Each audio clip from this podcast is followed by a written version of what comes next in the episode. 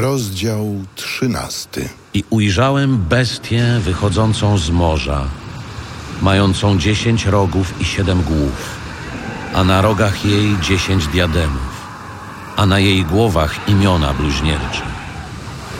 Bestia, którą widziałem, podobna była do pantery. Łapy jej jakby niedźwiedzia. Paszcza jej niby paszcza lwa.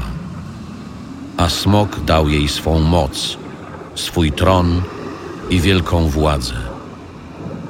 I ujrzałem jedną z jej głów jakby śmiertelnie zranioną, a rana jej śmiertelna została uleczona. A cała ziemia w podziwie powiodła wzrokiem za bestią. I pokłon oddali smokowi, bo władzę dał bestii.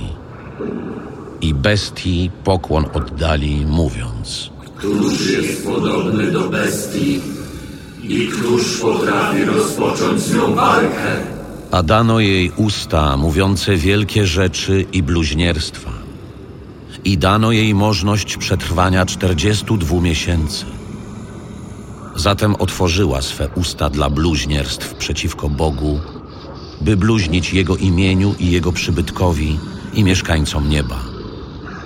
Potem dano jej wszcząć walkę ze świętymi i zwyciężyć ich. I dano jej władzę nad każdym szczepem, ludem, językiem i narodem.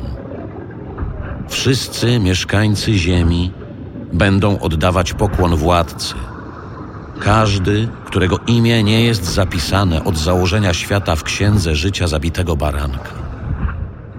Jeśli kto ma uszy, niechaj posłyszy. Jeśli kto do niewoli jest przeznaczony, idzie do niewoli. Jeśli kto na śmierć od miecza, musi od miecza zginąć. Tu się okazuje wytrwałość i wiara świętych. Potem ujrzałem inną bestię, wychodzącą z ziemi. Miała 2 rogi, podobne do rogów baranka, a mówiła jak smok. I całą władzę pierwszej bestii przed nią sprawuje. Ona sprawia, że ziemia i jej mieszkańcy oddają pokłon pierwszej bestii, której śmiertelna rana została uleczona. I czyni wielkie znaki, tak iż nawet na jej rozkaz ogień zstępuje z nieba na ziemię na oczach ludzi. I zwodzi mieszkańców ziemi znakami, które jej dano uczynić przed bestią, mówiąc mieszkańcom ziemi, by wykonali obraz bestii, która otrzymała cios mieczem, a ożyła. I dano jej, by duchem obdarzyła obraz bestii, tak iż nawet przemówił obraz bestii i mógł sprawić, że zostaną zabici wszyscy, którzy nie oddadzą pokłonu obrazowi bestii.